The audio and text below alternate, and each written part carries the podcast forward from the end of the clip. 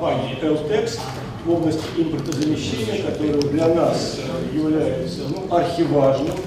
Свой, свой доклад я разделил на три части. Первое, хотелось бы кратко показать, что в стране созданы производственные ресурсы мощности, которые способны, ну, по нашим оценкам, на 80% это точно удовлетворить потребности инфраструктуры фиксированной связи в современном телекоммуникационном оборудовании. Во второй части хотелось немного остановиться на тех барьерах экономических и э, нормативных, которые препятствуют все-таки нам а, в первую очередь участвовать в крупных тендерах, конкурсах, проводимых государством и компаниями с госучастием. Ну и третье – это наше видение и наши предложения по изменению нормативной базы. Они во многом а, пересекаются и подобны тому, что озвучил Ростелеком в своем э, докладе. Но тем не менее, это наша боль и проблема. Коротко о предприятии, чтобы показать, что в принципе производственный потенциал имеется. Компания LTEX уже почти 25 лет работает на рынке.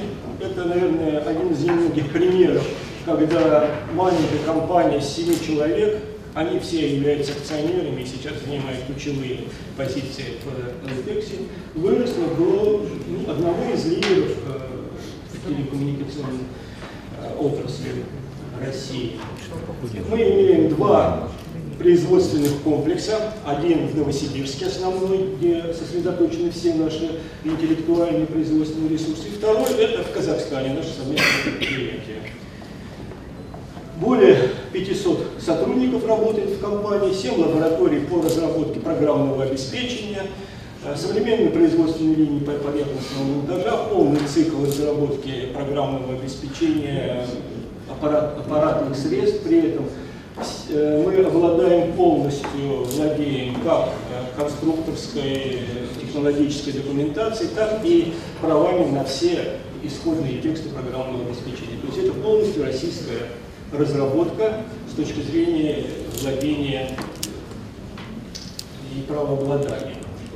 То, что мы владеем полностью исходными текстами программного обеспечения, нам позволяет быстро реагировать на нужды клиентов, вносить э, необходимые изменения и также обеспечивать полную поддержку компании.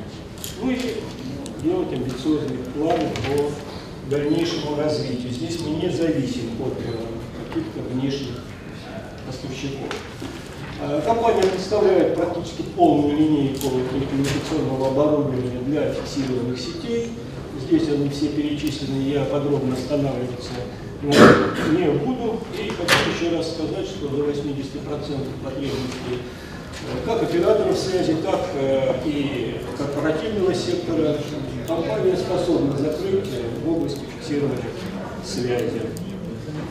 Для того, чтобы поддерживать нужный технологический уровень, предприятие ежегодно э, инвестирует в НИОК не менее 35% своей прибыли, но тем не менее, на государственную поддержку мы также очень рассчитываем. Кстати, стоит сказать, что в прошлом году мы получили несколько от великоуторных контрактов, которые существенно нам позволяют двигаться, ускорить наше движение в области НИО. Ключевые клиенты, они показаны на этом слайде, они все известны. Хочу сказать, что за это время установлено около 11 миллионов портов по всему миру. Мы сейчас активно выходим за рубеж. За прошлый год в пять раз наш экспорт возрос. И также вот рассчитываем на поддержку государства в области, поспособствовать нам в дальнейшем выходу на зарубежные рынки. Ну, теперь более подробно, как же мы работаем на нашем отечественном рынке. Если по оценкам, что в год порядка 150 миллиардов составляет рынок России по телекоммуникационному оборудованию, то мы видим, какой процент приходится на отечественное российское оборудование. Компании, которые на слуху и участвуют, они здесь, мы, Мигранты, 8, Полигон и так далее – но, как видим, что основной рынок сейчас держит за, э, даже, наверное, больше восточноазиатские компании. И со временем их агрессивные планы по захвату рынка, они только усиливаются, и мы это на себе ощущаем.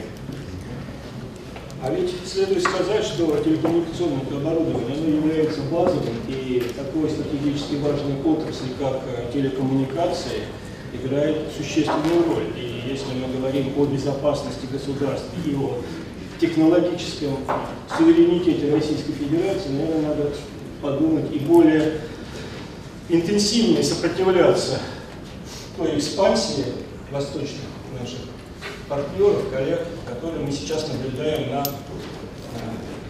российском рынке.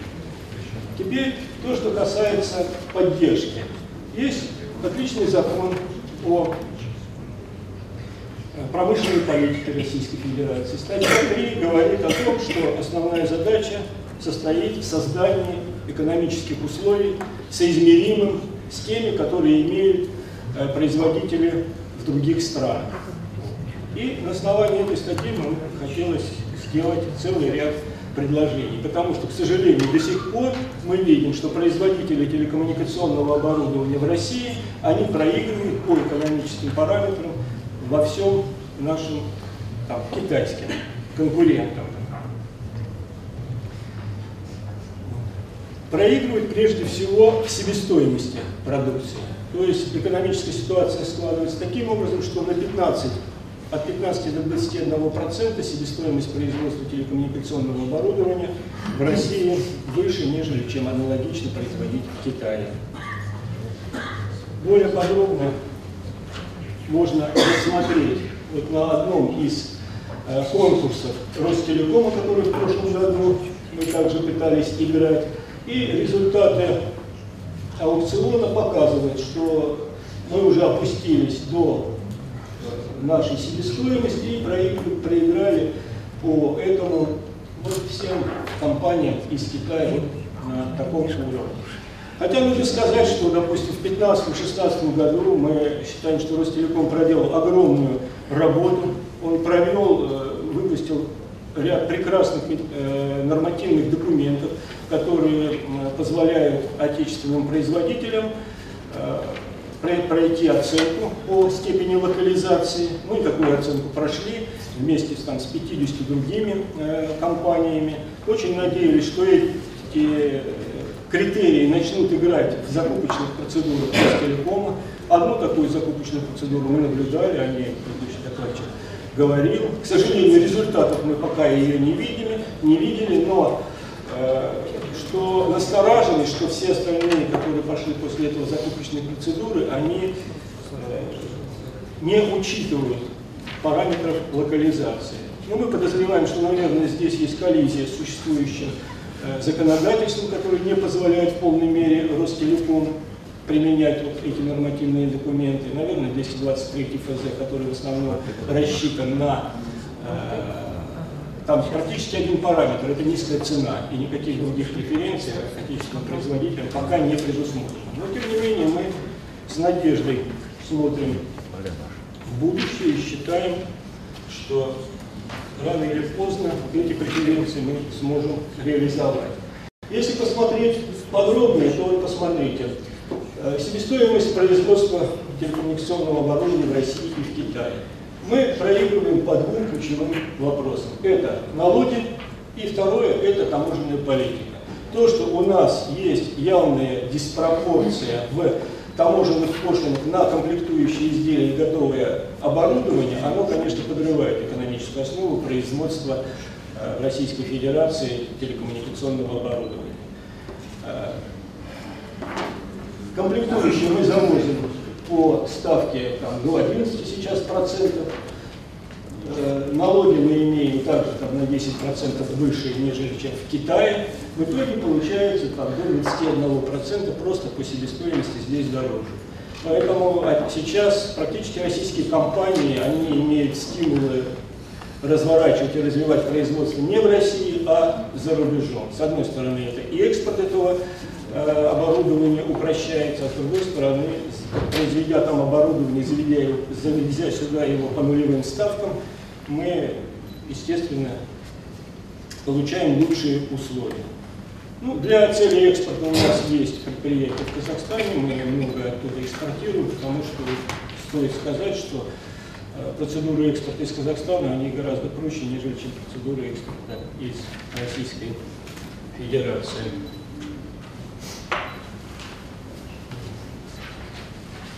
Если говорить о, сравнивать вот экономические условия у нас в России и в Китае, ну и в Казахстане, мы видим, что многие инструменты, они понятны, доступны, Китай, Казахстан их использует, и это, естественно, сказывается на темпах развития как промышленности, образования, то есть появляется мультипликативный эффект от э, этих инструментов в других отраслях. Но мы считаем, что нечто подобные инструменты почему бы в России не начать применять у нас, защищая тем самым рынок, создавая новые рабочие места, увеличивая налоговые поступления и все, что с этим связано. А мы эти таблички мы уже показывали там, ну, не один год, но пока, к сожалению, вот, серьезных каких-то изменений не наблюдаем. То же самое можно сказать и по экспорту. Если те, в том же Казахстане компании, которые производят на экспорт продукцию, они получают существенную э, поддержку, хотя бы то, что им датируется выставочная деятельность, датируется содержание зарубежных офисов. Мы, конечно, хотели бы надеяться на то, что когда-то и у нас будут осуществляться подобные мероприятия. Теперь, что бы необходимо сделать? Мы посчитали, что надо более тщательно подойти к критериям для определения телекоммуникационного оборудования российского происхождения, чтобы исключить из этого перечня то оборудование, которое ну, реально просто этикетки переклеивает, вот, завозя э, зарубежное. И второе, все-таки надо нам э, совместными усилиями предпринимать изменения в 223 и 44 ФЗ о том, чтобы реально прописывать конкретные преференции для производителей телекоммуникационного оборудования. Вот из списка ТОРП, который ведет Минпромторг, в принципе, работа-то произведена огромная. Вот у нас э, практически вся наша линейка оборудования находится в этом списке, и почему бы, если компания, попадя да, в этот список, не не получали бы преференции. Нам, конечно, там непонятно, почему там, государственные корпорации, компании с госучастием э, во многом тратят там, бюджетные деньги для того, чтобы поддерживать не российскую экономику, не российских производителей, а практически экономику э, зарубежную.